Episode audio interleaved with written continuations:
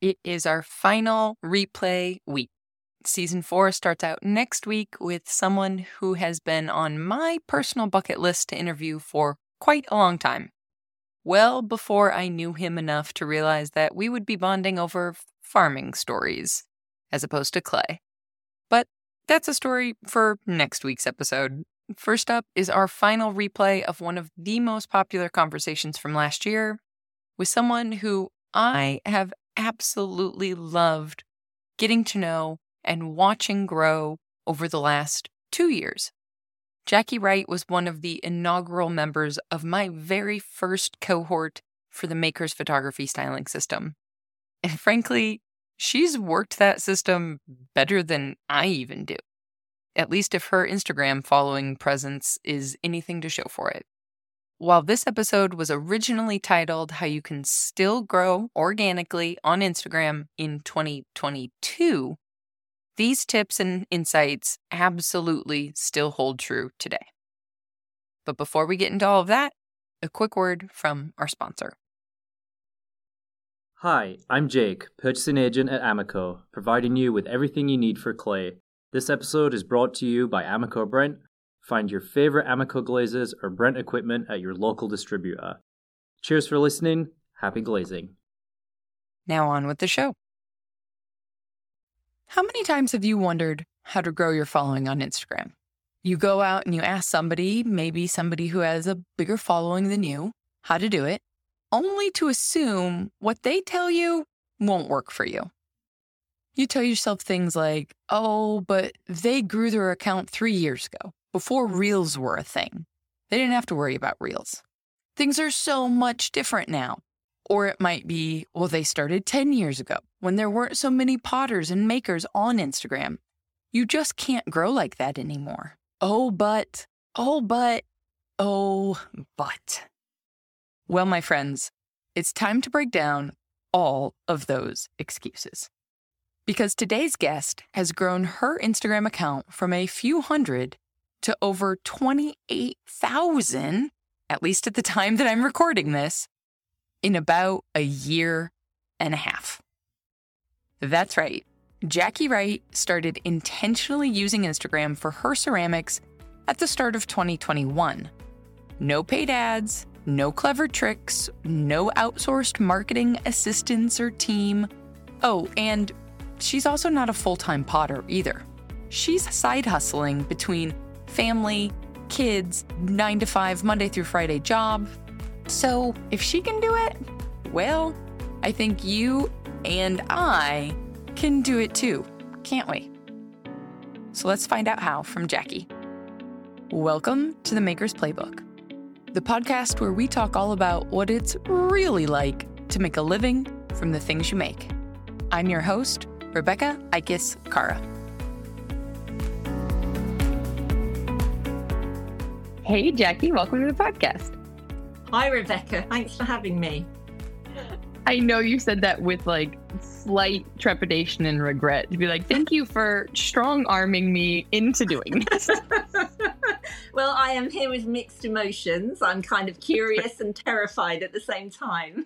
That's fair. That's fair. Well, for people who don't know you and don't know how we came to chatting, how would you introduce yourself? So I'm Jackie. I um, go by Jackie Wright Ceramics on Instagram. I'm passionate about pottery, but it's something that I just do in my spare time at the moment as I have a day job. And you and I first met each other when I signed up for your photo styling system last summer. Yeah, so you were in the very first group. That's like a whole little special place. In inaugural cohort. Yeah, it was great we had such a i mean we've had great groups ever since but like it was it's just such a special group. You have a pottery studio at home right? I do. I do yeah in my garden. Yep. It which is the i joke is like the quintessential english potters shut you and Kara and sophia like anybody i know in the uk has this like there's some company out there making these sheds. Yeah, it's actually I'm really fortunate to have it, Rebecca. It's it's a real privilege it's not actually true that all UK potters have a shed in their back garden. Some are at shed studios, as you know. Some have maybe a basement. In years gone by, I was working out of cold, damp garages, so I've done the hard work before I got there. with the Colt. The thing I always do, so our studio doesn't have like a sink or water right in it. So whenever Yeah. I'm throwing, I go and run a kettle and have warm, like bring warm water to throw. Yeah. Whereas like Francesco just throws with cold water, and I think he's a sociopath for it. You you've just reminded me actually when I first started potting at home, I had it wasn't even a garage. It was it was like an outbuilding, a, a stable in a house we were renting at the time. There was no water at all. It was freezing cold. I used to I think I had an extension lead in there that I so I had a bit of electricity that I was drawing from somewhere else and I had a kettle. And I knew nothing about what I was doing at the time. And I used to sit there. Um, my clay was stored there as well. And I didn't realize that freezing cold clay was not a good thing to throw with. I really learned the hard way. yeah. Well, so how did oh, take us back? When did you start throwing? Uh, throwing, mm, right, first, first pottery course I ever did was about 12 years ago. It was an evening class for a year.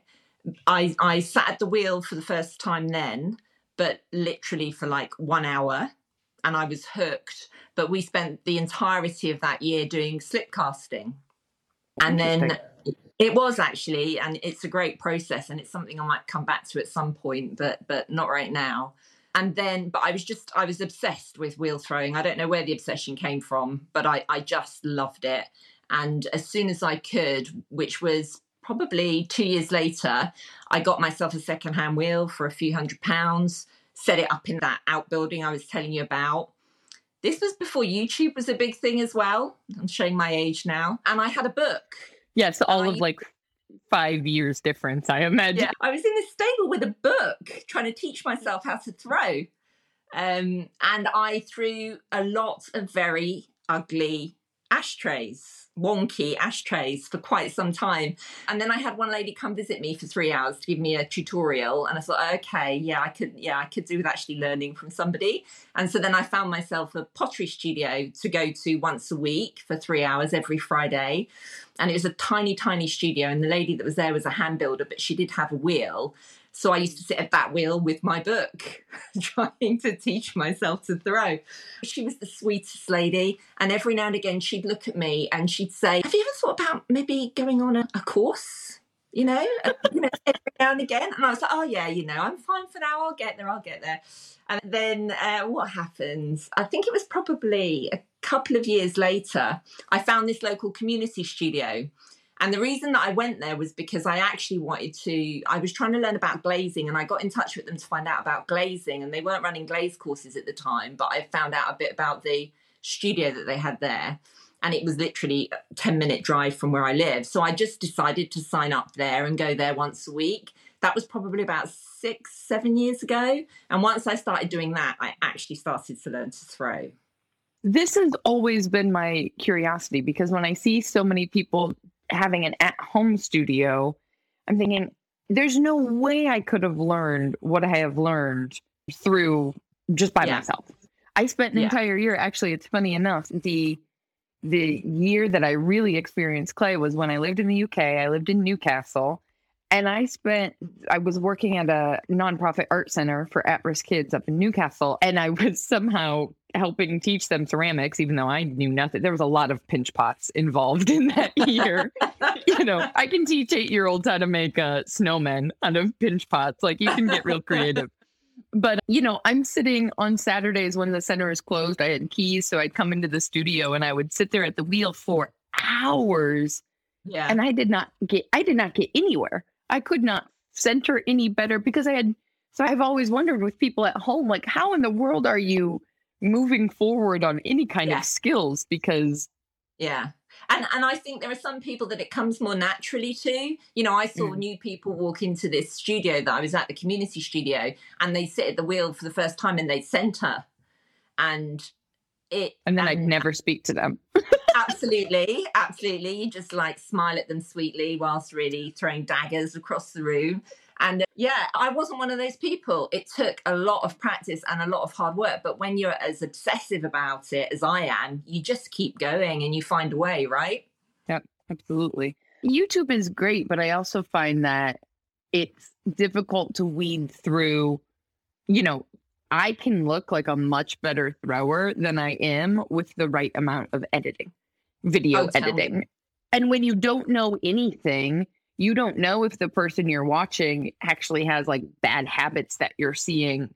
Somebody's throwing and their elbows out here and they're bouncing Yeah. along. If you don't know anything, and that's what my arm was doing when I first started throwing, well, then Yeah, absolutely. There are so many things to learn, aren't there? And there are so many variables. And my process was very much I'd learn one thing, I'd get that banked, then I'd Mhm. build on it and I'd learn the next thing and I'd get that bank and then the next thing. And there's probably about 50 things you need to learn, right? To be able to just sit there and be able to sit down and actually make the pot you want to make. Yeah. Yep. And you need Let somebody that look at you and can see what you're doing and say, you need to do this, you need to adjust that, try this, try that. It makes a world of difference. Yeah. Which obviously being somewhere where there is a community having access to resources all of these things are not easy to come by for everyone and so you know figuring out a way to go on a course whether it be a long weekend somewhere or even just i don't know I, like danny does great vid you know finding those kind of trusted long long time experts to who are starting to teach online i suppose is helping break down some of those Yeah. access to yeah. resource problems And, and even if you ever just get the opportunity to watch a competent thrower throwing, you just watch them and you can learn so much just from watching people as well, you know, in real Mhm. life. I remember when two years ago when I was on the course in Italy, I remember a friend of mine there saying that about watching one of our instructors. And I looked at her like, how can you tell anything?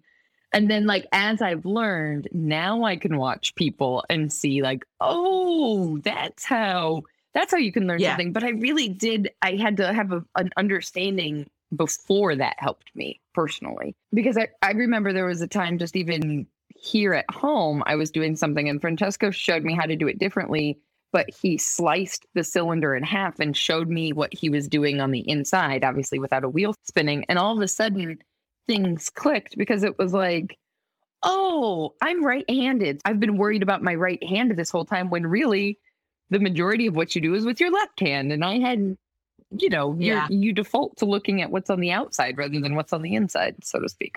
But Absolutely, anyway. absolutely. And I don't know about you, but I find I throw better when I stop looking at what I'm doing and feel what I'm doing. I think the eyes can be a bit distracting. It can throw you off because you're busy kind of trying to almost throw the pot with your eyes instead of Mhm. feeling it.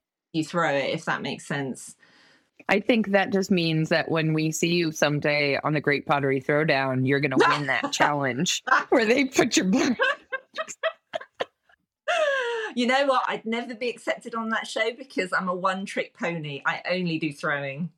That's true. I always feel a little bit bad because there's people who clearly are brilliant hand builders, and the hand building stuff doesn't come to like four weeks in, or what, or vice versa, to where it's just a bit. That's a whole nother bag of tricks. So, for everybody to kind of follow along on the timeline, you started throwing 12 years ago, and correct me if I'm wrong, but you have not yet sold any of your work.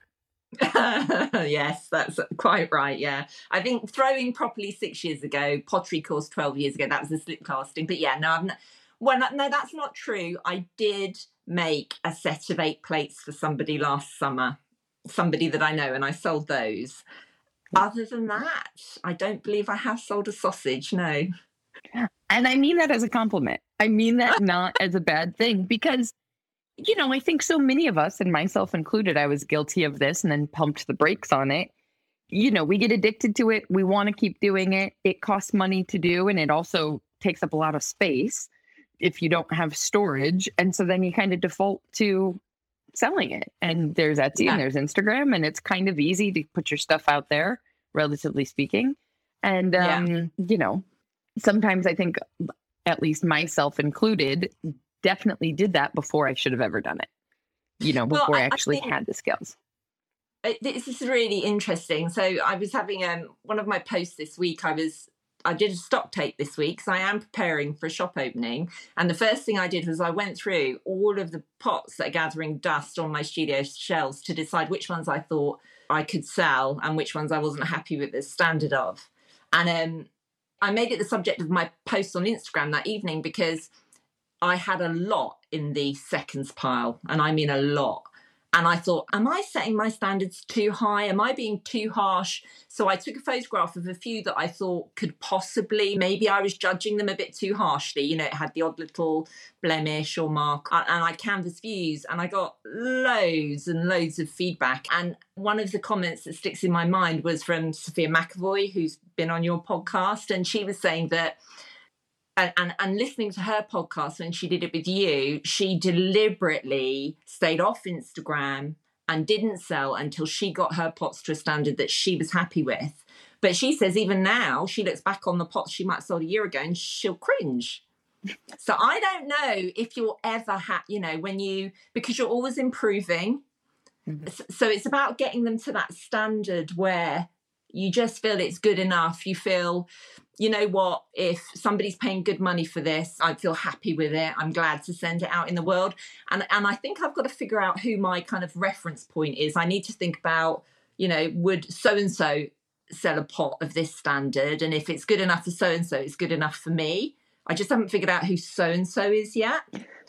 Right. I, as I said, it's like somewhere between Mundo Bang and a newbie potter and I just don't know. Literally, that was literally the first example I was thinking of. Like, well, there's this end of the scale, you know, you know, Linda or you know, there's all sorts of.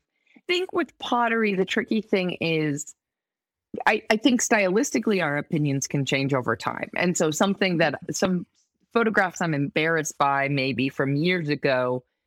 Is it because it's stylistically or is it because it's skill set? That's where I think the the difference is, right? The the cereal bowls I still eat out of that have way too much grog on the bottom because I picked it because I liked the look of it. That now when yeah. I run a spoon across them is like not the way you should start your day. like yeah. not a great sound versus learning, oh, okay, that's why that's not a good match for dinnerware and mm-hmm. the experience of eating and whatnot. Like that's a completely different situation than I no longer like that glaze color. Yeah, yeah, right. yeah. I mean, I anything I make that I like that I think could potentially become a candidate for selling. The first thing I do is bring it into the house and use it and see what it's like day to day. And then I figure out what bits I want to adjust, what tweaks I need to make. So I think on that side, on the functional side, I'm reasonably happy it's more to do with the standard of the make itself. You know, I, I kind of make life really difficult for myself because I'm working in porcelain, it's minimalist, and it's unglazed on the outside. So you see everything in the finish. I mean, everything. There is nowhere to hide. And mm-hmm. so, you know, any dink, any mark, any blemish is visible. And you know, one of the things that came through on the post the other night was actually lots of people are saying that that's what gives something character and that's why I buy handmade pottery. And if I wanted something flawless, I'd go and buy something from Target. But at the same time, you know, it's got to be something that I think is worth the money that I charge for it and that I'd be mm-hmm. happy to receive it and I'd be satisfied with it if I received it. And it's just finding that balance, isn't it? And it might be that I've just made things too difficult for myself with the unglazed and the minimalist. And it might be that what I end up doing is changing the aesthetic a little bit. Otherwise, I'm going to have a super high attrition rate. And if I want to make any money, I'll be selling cups for five hundred pounds because there'll be one in one hundred that makes the grade. You know, that's an age-old question. At least at our dinner table, is that idea of you know the well, it's handmade. Being able to pass off something as imperfect, saying well, it's handmade, and at least from Francesco's very opinionated standpoint, it's like well, there's a difference between saying that because your skills aren't up to snuff and like it's poorly balanced or the handle is off or you know the bot it's a, the weight of a paperweight when you really should have been able to make something three times that tall with that amount of clay or what have you.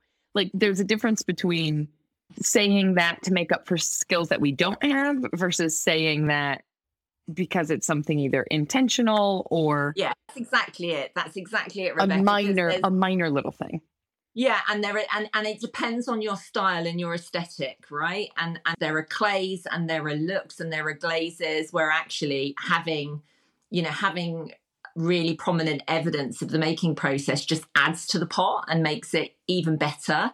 I've gone for this minimalist thing you know, where everything's sleek and smooth. And then if you have a big, you know, the ribs, the metal ribs, and it's left a Yep. scrape mark in it, you know, that does, it just doesn't sit right. Doesn't sit right. So, yeah, no, it's good. It's all learning. And as I go through and I'm kind of critiquing them all, I'm thinking about what I can adjust in how I make them and what else I need to do to avoid those problems occurring in the future which will make for you know the standard that hopefully I'm happy with, and then I'll get round to actually selling them. I love the time that you're taking. I think it's such respect to the craft as well, and something that you don't see very often, and why I did kind of repeatedly ask you to come and be interviewed. because, you know, it, anymore today, it's like, right, we've got a hobby. You like it. Let me jump on Instagram. Let me show it to the world. And now I want it to be successful in a matter of three months, right? Whereas, okay, you've been properly throwing for six years. And when did you, what's the timeline between when you had an Instagram versus when you actually started like publishing things, putting things out So- there? Yeah, so I I set up my Instagram account. I mean, I've had my own personal Instagram for years, but a ceramics in Instagram account was a year and a month ago. I'm looking at it. So 13 months ago, and we are currently recording in 2022. A let's call it May of 2022 because it's the end of April. May of 2022. So all the algorithm changes, all of the things. So you started 13 months ago, and as of today, you are currently sitting at 25,900 followers. Yeah. not that it's about followers, not that it's about the follower number, but it's the other this is the other piece of the puzzle that I think so many of us, and I have been guilty of this before, can default to thinking, oh, I've missed the opportunity to grow on Instagram, or oh, I've, you know, had I started a few years ago, there were less potters. I could have, you know, old Joe at Old Forge or Kurt or whatever, they started ages ago, and that's why they're so big. And the algorithm is out to get me, and I can't grow, and you know, all of these very negative mindsets. But then I look at somebody like you and go, well, then why is it? How is Jackie in where the place that she is? And I think I just gotta suck it up and figure it out. Yeah, I mean, no one's more surprised than me, Rebecca. um, as we sit here, I honestly don't know why. You know, I can tell you what I do. Which of those things is the things that makes the difference? I have no idea, none whatsoever. I have some guesses.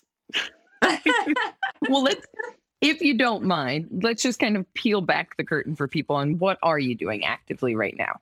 Or maybe Yes. where you started versus what Yeah. you're doing now, even. when I first started, I, I decided I was going to post every day because I think I, you know, I'd seen, I don't know if I'd read things or seen other accounts, and it seemed to be, you know, the mantra seemed to be if you want to grow, you've got to post every day. So I started off posting every day, and that would have been, as I said, it was at the end of March, start of April. And I think I probably got to, trying to wonder, remember when it was now, a few months into it, and I just thought, this is not sustainable.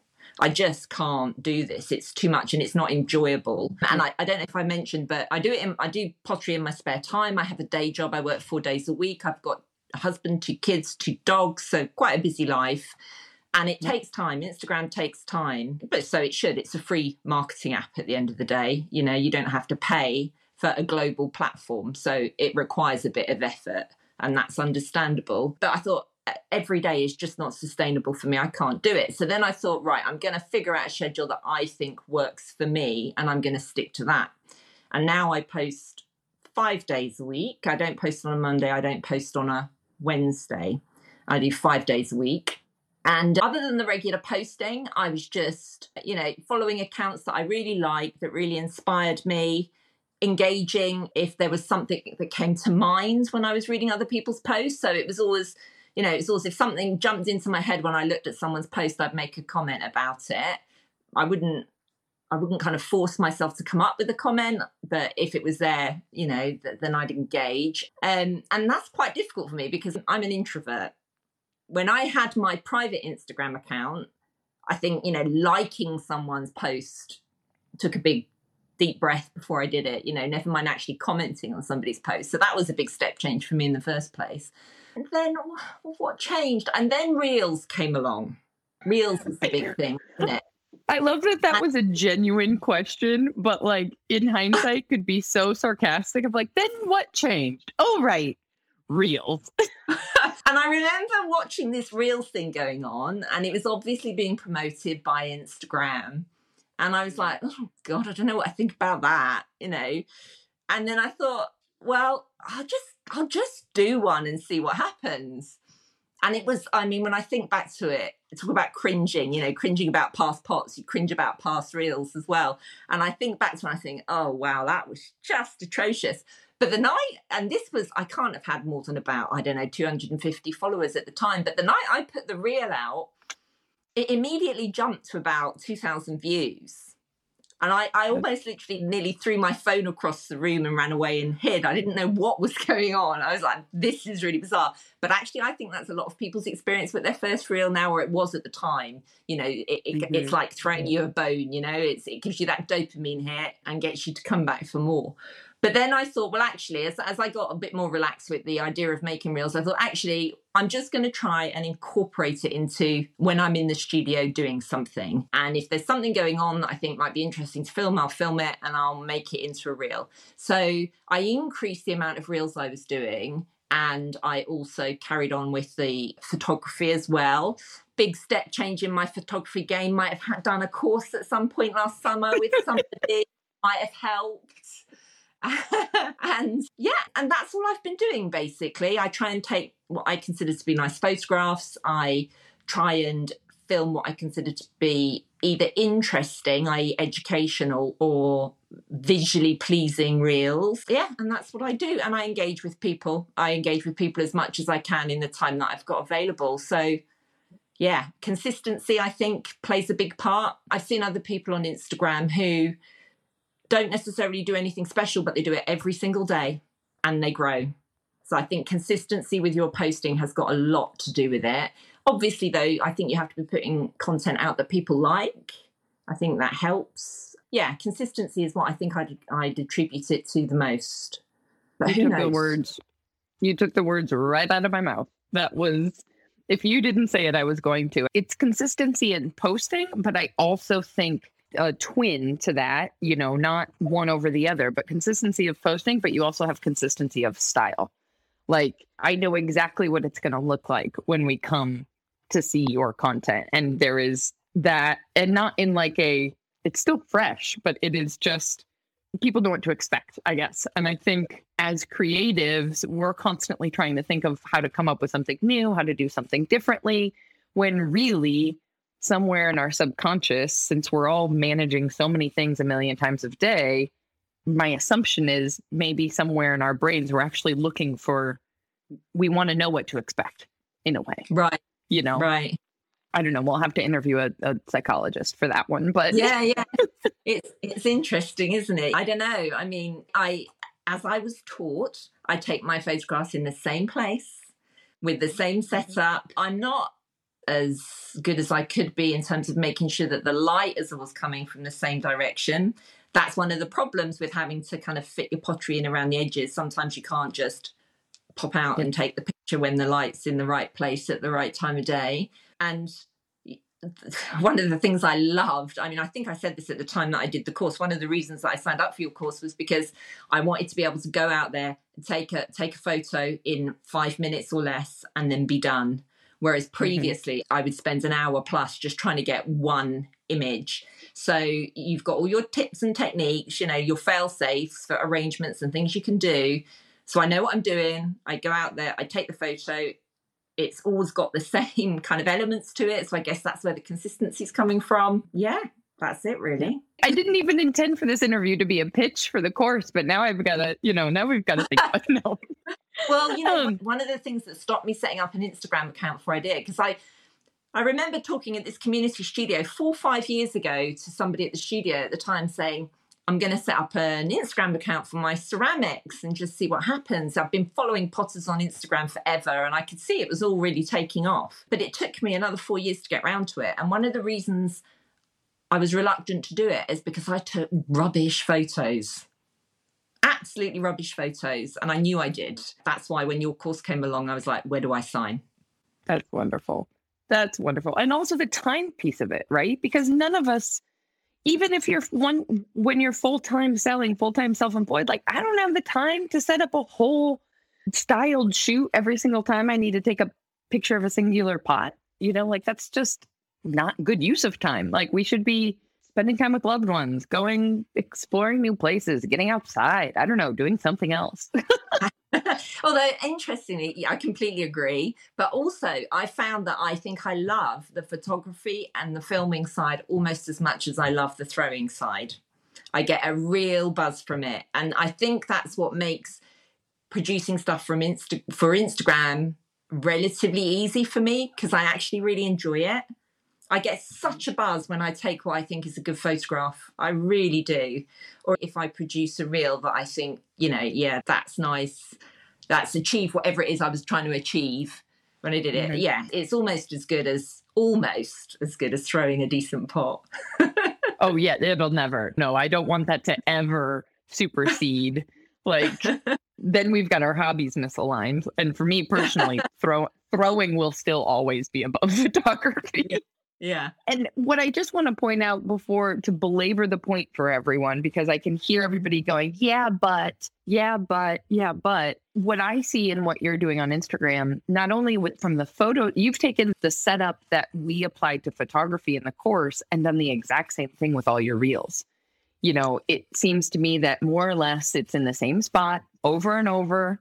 And, you know, however, you're just splicing together different things, but you're not doing like when I look at what somebody like Florian is putting together, like that is a lot of production happening as far as all of the different splicing of all of the different locations in the studio and the different process from start to finish all in one video. You didn't know that I've been doing this, but as I have been working on convincing my very introverted husband to start his Instagram account, to start his ceramics business, I've said, right, look at what Jackie's doing. I want you to do what Jackie's doing. well, that's a huge compliment. Thank you. because it is, it doesn't have to be, it does take a lot of time. It does take a lot of work. You don't want it to be the main gig. You're not a social media marketing manager. And yet, it is important. To your point, it is a relatively free platform. You know, you don't free in the sense of money out of your pocket. Obviously, our yeah. time is not, our time is valuable. And so you want to systematize it in a way that you can just, like you said, fold it into what you're already doing every day and it just kind of more or less produce itself rather than it being this big to do every time you think about doing it and yeah. having to start all over again and and oh let me figure out how I'm going to take this picture instead of like boom I go here I do this I do that and it's done. Yeah, and it takes a bit of experimentation to find something that works for you. But once you've got that and you you've done that, it's just rinse and repeat, rinse and repeat. Because and that's what I have to do because I don't have the time for anything else. I want to maximize the time available I have to actually do the throwing. So yeah, it's the same setup as you say over and over again. And yeah, it's just become part of being in the studio as much as throwing is now. I love that. And is there kind of a time you set aside you know, since you're managing your full-time job and kids and husband and dogs and all these things, do you kind of set aside a certain amount of time and say, right, this is when I do Instagram, I do it for this much time and then I'm done? Or in the mornings when I'm having a coffee, I'll go on then but there's that's always bookended because I've got to go and be at my desk at a certain time or walk the dogs before I'm at my desk at a certain time. So maximum amount of time in the morning eh, would be 30 minutes, sometimes less, and that's just when I'm sitting having a coffee or having my breakfast or what have you. And then in the in the evenings, it can fluctuate how much time I'll spend. It depends on how much engagement I have on my posts because I like to reply to everybody that comments and also it depends on how much I've got to say about other people's posts because as I said earlier if something speaks to me I'll, I'll make a comment. So some evenings it could be 30 minutes another evening it could be an hour. So it, it really varies. It really varies. But that's a manageable but, amount of time. I mean we're yeah. talking at most two hours a day if we're rounding up.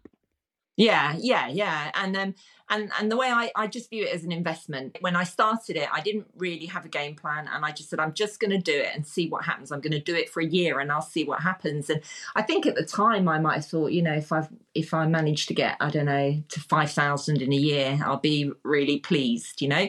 And I, i'll just see where it leads me. I'll see what you know putting myself out there does whether people seem to like what i'm doing whether it might be worth taking that next step and selling stuff online and I'm just putting one foot in front of the other and seeing where it takes me in the time that I've got available. Yep, that's amazing. I mean, 5,000 in a year would be success by anyone's measure. Also, I'm not there.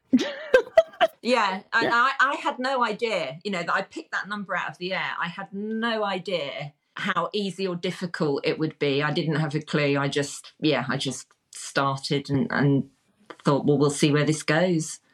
And what I love about that is that it's very much coming at it from a experimental kind of detachment if you will which i think is so important because so many of us can get caught up in the emotion of like ah why is it not working for me why is it you know so and so has this and i don't and you know that's the monster that is that's the negative side of social media right is the comparison yeah. monster and when we get caught up in the emotional side of it I think sometimes that can affect our decision making in a not so great way, as opposed to yeah. just like factual. Okay, here is this information I'm presented with. Here's the data. Here's the facts, and how do I yeah. make a decision based in that, as opposed to yeah how you feel yeah, it's, it's the psychology of the app is really interesting isn't it and it is it's designed to draw you in and it's designed to to stimulate an emotional response and it's designed to give you those dopamine hits that keep you going back for more. But you know, I went through, well, the first time when I started posting every day and it got too much and I found it all a bit overwhelming, I had to take that step back and say, hang on a minute, what's going on here? And decide the terms on which I was going to engage with it. And then, and it's easy. It's easy when you're growing. It's easy when you're getting, you know, engagement and reactions. That's, it's a pleasure, an absolute pleasure but it wasn't always like that. I had this huge, huge spurt of growth, and then it just stopped. You know, it, the the numbers slowly started declining, and the reach was going down, and and I, I wasn't doing anything different. And I thought this will be interesting to see what happens. Am I just going to see this bit of growth, and then I'm just going to come tumbling back down again? That didn't actually happen, but it kind of plateaued, and then it started growing again. And I didn't do anything different. And the only thing I could draw from that is I thought, you know what? Sometimes, for whatever reason, the algorithm throws you a bone, you know, and then it takes it away. And yep. then it might throw it back again. And that's just, you know, and you just can't allow yourself to get emotionally invested in that because you're not in control of it. You don't know yep. why it's happening. I don't view it as a job you know, but I just view it as something that I just need to do regularly. And sometimes it'll be great and sometimes it'll be not so great. And that's just part of the process. I love, love, love, love. I keep saying I love, I love, I, I sound like a broken record, but your approach to that is so healthy for everyone to hear. You know, that like when you saw those numbers plateau, you didn't then look and say, What am I doing wrong? You said, Well, I haven't changed anything. I'm just going to keep on keeping on. And, you know, you had the, the wherewithal to look at it as, All right, here's what's happening with Instagram. Here's what's happening with this business platform that I'm using for myself. What does that mean for me? Instead of, oh, it doesn't work, I'm going to stop. Because had those numbers plateaued and you just stopped, and this goes back to our, our statement earlier on consistency. You know, like if in fact it's a matter of the algorithm throwing you a bone every once in a while, you still have to be there to catch the bone, right? Like if you're not yeah, posting anything. Yeah. And my suspicion is that if you stop posting, you will see you do go down in the algorithm's rankings for whatever reason, which is why it's just about keeping on, keeping on, and eventually it kind of it changes again. But also, you know, it's easy for me to remain detached because I'm not deriving an income stream from this at the moment. And for people that do, and they rely on that and they rely on reaching out to people and getting that audience because they're having a shop update, I can see how it's much, much, much more difficult for them. And I'm not, I'm in the luxury of not being in that place right now. So in some ways, it's easier to be able to view it in a more analytical way. For which I have to say, and people are going to say, yes, Rebecca, we know you've said it a million times here's why you should start an email list. Yeah. Also, just yeah, I listened and I have one. I have one, and I have subscribers. Amazing. Woohoo! Yeah. All right, we'll talk about what to do with them another time. because the catch is, and people are going to hate to hear this part, the catch is, you know, you can't just get the s- subscribers and then never talk to them because it's like meeting somebody at a bar, getting their phone number, and then never calling them until you, I don't know, get your hair cut and colored two months later and you decide you want to go on a date. It's like, well, they're not going to pick up the phone if it's two months later. They'll say, Who's this? Yeah. Exactly. Exactly. So at least I assume not. I mean, I mm-hmm. dating's miserable. I didn't I never found it any fun. So but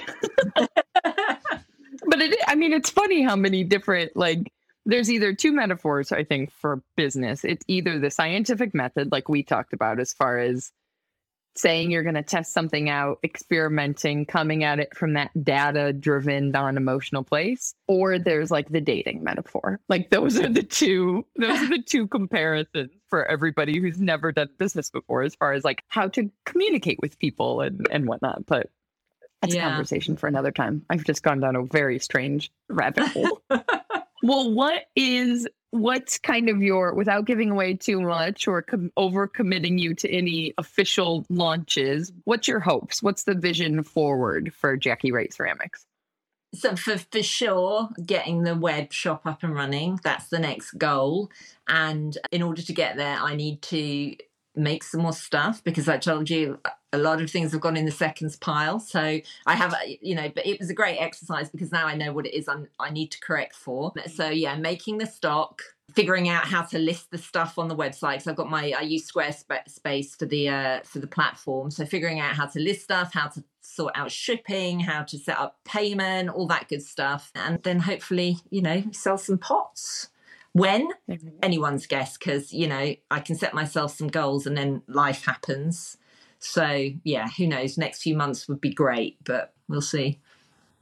Love it. I love it. Is there anything you feel like you wish people knew either about how, I mean, I hate to belabor the point of Instagram, but I do think it is such a special place that you've been in in terms of of getting to where you are now in the time in this last year that you have and that's generally a lot of people's kind of pushback of oh it doesn't work anymore. So kind of two part question. What you feel like you would want people to know to kind of help them along on this journey from an instagram standpoint but also you know maybe something people don't know when they're looking at what you're doing and making as far as day to day and balancing life? For Instagram, I would I would really advocate, you know, being consistent with it, deciding what you can maintain in terms of a posting schedule and then sticking to it. And give yourself, you know, doing it for a month is not going to make a difference. You need to be doing it for six months and then see if you get some results. It's not something that happens overnight, but also treating it as a bit of an experiment. So if it works, it works. If it doesn't, fine. Move on to the next thing. Have your plan B or your plan C so that you don't feel you know so invested in it perhaps. Mm. And i think the other thing engage with it in a way that's meaningful to you you know if as i said before if i see a post and something pops into my head make the comment you know and if it doesn't it doesn't like it and and move on by. Yeah i don't know. I mean i don't really feel like i'm in a position to give anyone advice because i don't really know what i've done. Yeah, how much did you i guess did you look at a lot of what other potters large and small accounts whatever we're doing to say ah okay they're doing this i'm going to do that or they're doing this i'm not going to do that I don't think I did it in a kind of research way. I didn't approach it like that. I think I just absorbed it by osmosis because I've been following Potters on Instagram for six years. I've been fo- following Florian Gadsby for at least five. You know, I've got some of his, you know, I've got pots that I bought from him five years ago. I've got pots from when he made them in Japan. You know, I've been watching forever. So I think I just kind of absorbed it all as I've gone along. And it's a bit like any art form, I suppose, in a way. You know what you like. And then mm-hmm. y you kind of take on those influences, don't you? And then it comes out in what you do. another point i just kind of want to reiterate to anybody that's half listening in their studio from the other side of the room is you know that that recognition of figuring out what works for you there's plenty of resources online that will say do this don't do that post this many times et cetera et cetera but I always kind of fall back to recognize where that resource is coming from, right? Like if Instagram is putting out, hey, if you want to grow on our platform, you should post three times a day and be sure to use reels and do this and do that. Like, well, let's bear in mind, Instagram is a bit of a bias educator here, right? Uh-huh. Because their goal is to get you to spend more time on their platform, in turn, your followers to spend more time on their. So all of their advice is through the lens of how does Instagram make more money? For right? sure. Yeah. As opposed yeah. to what works for the capacity that you have as a single individual managing a side hustle or someone who's even full time as a single individual with no employees or you know like what's going to work for big brands is completely different than what's going to work for any of us individual makers. Absolutely absolutely and you have to find something that you can sustain and that mm-hmm. isn't doesn't feel like a chore because what's the point otherwise? And whatever that means for you as an individual i think you know i think you have to be a little bit aware of what instagram is pushing and if you feel you can incorporate that into what you're doing then do it you'd never do it at the expense of it not feeling authentic or you know jarring but you know instagram for is is promoting video that's what they've been doing for the past year plus if you can find a way to incorporate that into what you're doing in a way that works for you, do it. If you can't, don't. There's another potter that I follow who only ever posts a photograph every single day, an image, mm. no reels, photo every single day. And she's consistently growing and continuing to grow. So it doesn't have to be about reels if that doesn't work for you. I really do think it comes first and foremost comes down to the consistency. Oh, I love that. But I also think it's important to note she is doing a photo every single day. This is where the experimenting brain comes in, in terms of okay, if you hate reels, if you hate video, you can do something else, but what's the trade off, right? Yeah. So, can I get away with seeing the growth that I want to see by posting two times a week, but having that be two reels or three times a week and having that, you know, whatever the number is? Yeah but having that be a reel as opposed to seeing the growth I want to see, but needing seven photos a week. Right. Yeah. And what's that kind of, it's interesting. I'm listening to a podcast that is, oh, what's the name of it? I'm going to have to look it up. But basically, the ethos of it is the idea of getting off, like, how can you grow a business without social media? Like, the hypothesis is there are ways to grow. If you don't want to be on social media, if it's bad for your mental health, if it's just not a good fit, there are other ways to grow a business and let's talk about them, is effectively mm-hmm. the nature of this podcast. And it's funny because every time I listen, it, it reminds me that like it's the answer isn't it's okay, you can leave Instagram and still grow and you're going to save all of this time because you're just you're choosing a different thing. You don't have to use Instagram to grow a business, but you're still going to have to put the time into something.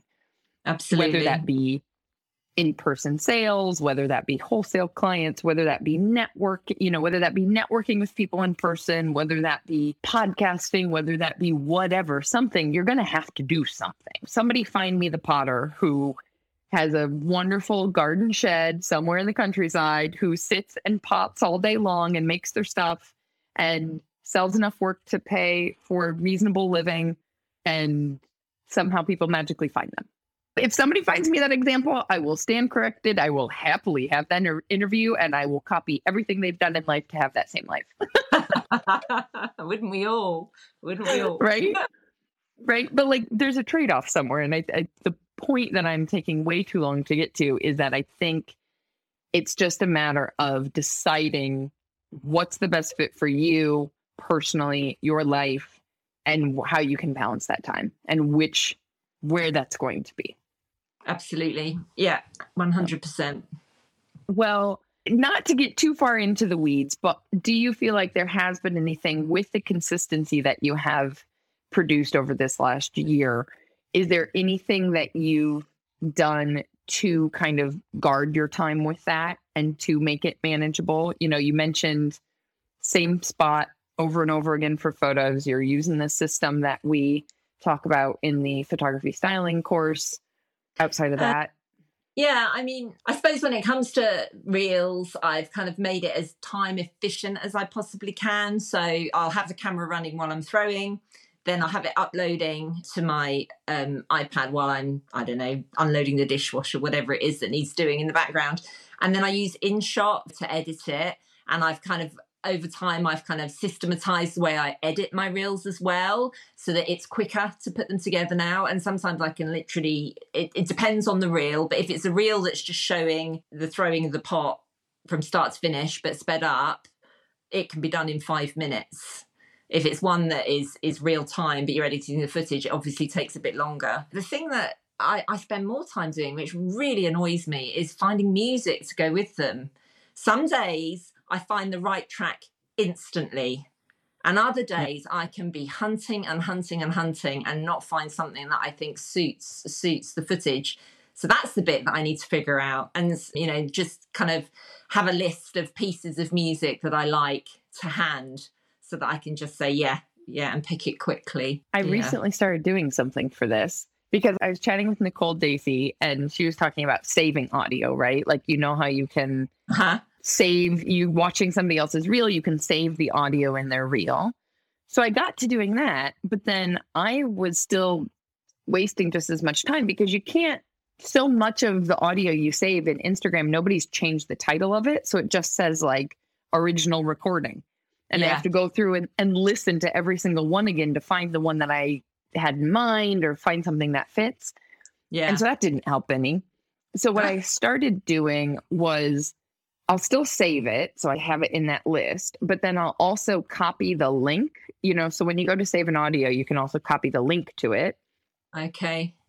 And so I'll copy that link and I will put this is where my system's nerdy brain comes up. So I'll copy the link and then I will open my Asana app, which is my like, and you could do the same thing with a notes app, right? You don't have to use like Asana is the free project management tool I use. So I just have a million different category. It, it helps me categorize it. But you could do the notes app, you could do whatever free text app you have on your phone. And then what I will do is I will write the I'll write something to remember what the heck the audio is. So whether it be an idea I had when I listened to it, whether it be, you know, calm instrumental piano or what have it, or Beethoven or whatever it is. So I'll write something that allows me to remember what the heck it is and then put the link next to it. Mm-hmm. And that way, then I have a list of words that mean something to me to be Yeah. able to see, ah, okay, that's the one I'm looking for. And I can click on that link and it'll open up an Instagram and then I can, you know, save it or or find it and add it to the reel or whatever. Yeah, that's the next step, figuring out how to choose the music quickly. I think that could save some days that could save me 30 minutes. The days when it takes me a while, yeah, it's a joke. I I, I kind of go down a bit of a rabbit hole because I have to find what I think is the right piece of music. and some days it's just there mm-hmm. straight away, and then other days, Yeah. you know. Yeah. Talking about music now makes me just think about the fact that, again, wanting to reiterate for anybody listening who's fed up with Instagram, which are a lot of people, you know, we haven't talked about a trend. Like, yes, okay, reels are a trend in the sense that's what Instagram is promoting right now, but like, we're not talking about you jumping on some audio thing and dancing or changing outfits or doing any, like, you are still doing what your focus primarily wants to be and using this little sliver of a platform to take advantage of what Yeah. they're doing. But we're not you're not Yeah. doing lip synced audio tracks because an audio is trending on reels or anything like that. Nothing could be further from my repertoire. I couldn't think of anything worse. I'm just too shy for any of that. You don't even see my face on my reels. You see my hands, and that's it. And that's because I'm camera shy. I think there's one picture of your face on your whole Instagram, maybe two now. One, one, One. There's Oh no, there might be two. There might be an obscure one early on. Yeah, and that that I had to put my big girl pants on for that one. Yeah, to post that. That took there was a big gulp before I I pressed post. But I love that too because again, it bucks the assumption to people out there who are thinking, "I'll never grow the way I want to because I'm too shy or I'm introverted or whatever." It's it's a beautiful example again of find your own way. There is still a way to do this that suits you if you want to do this. And actually, you know, we're all so different. We're all so unique. So if we find something that works for us, we've got variety, which is so much better than seeing the same style of, in my opinion, so much better than seeing the same style of, style of reel over and over again. Absolutely. Absolutely. I love it so much. Well, now that we've spent an hour talking about Instagram, for people that don't know you on Instagram, where should they come? I'm Jackie Wright Ceramics. And I will link it in the show notes or people can go to makersplaybook.com slash podcast. If you don't know where the heck show notes are, then just go to the website and you'll find it there too. So thank you so much for taking the time. Thank you for letting me convince you after a few months. thank you. Thank you for having me, Rebecca. It's been very enjoyable. And with a lot of very kind words from Jackie that I did not anticipate, that wraps up episode 309 here on the podcast. I am absolutely thrilled to know that the systems we've created are helping other makers take better photos faster, save themselves time, and move forward towards their goals. And while it may be a little early to say this, it kind of seems too perfect of a fit not to. If I'm sitting here teaching you guys marketing, it would be really silly for me not to take this moment to tell you I'm planning to reopen the doors to the Makers Styling System. The goal is to restart this six week course at the start of September, kind of a little back to school time for all of us grown ups.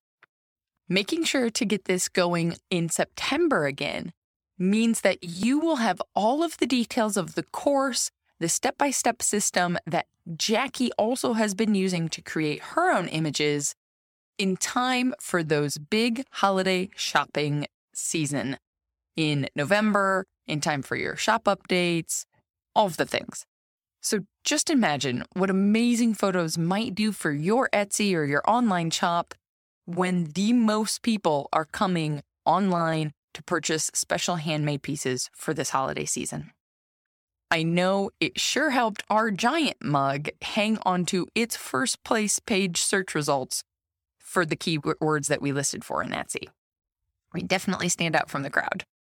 So, if you want to be sure to find out when the doors are officially open to the Maker's Photography Styling System, then hop on over to www.makersplaybook.com slash waitlist dash MPSS. So that's makersplaybook.com backslash waitlist dash MPSS. And in there, you're just going to pop your email into a quick little form to be added to the waitlist.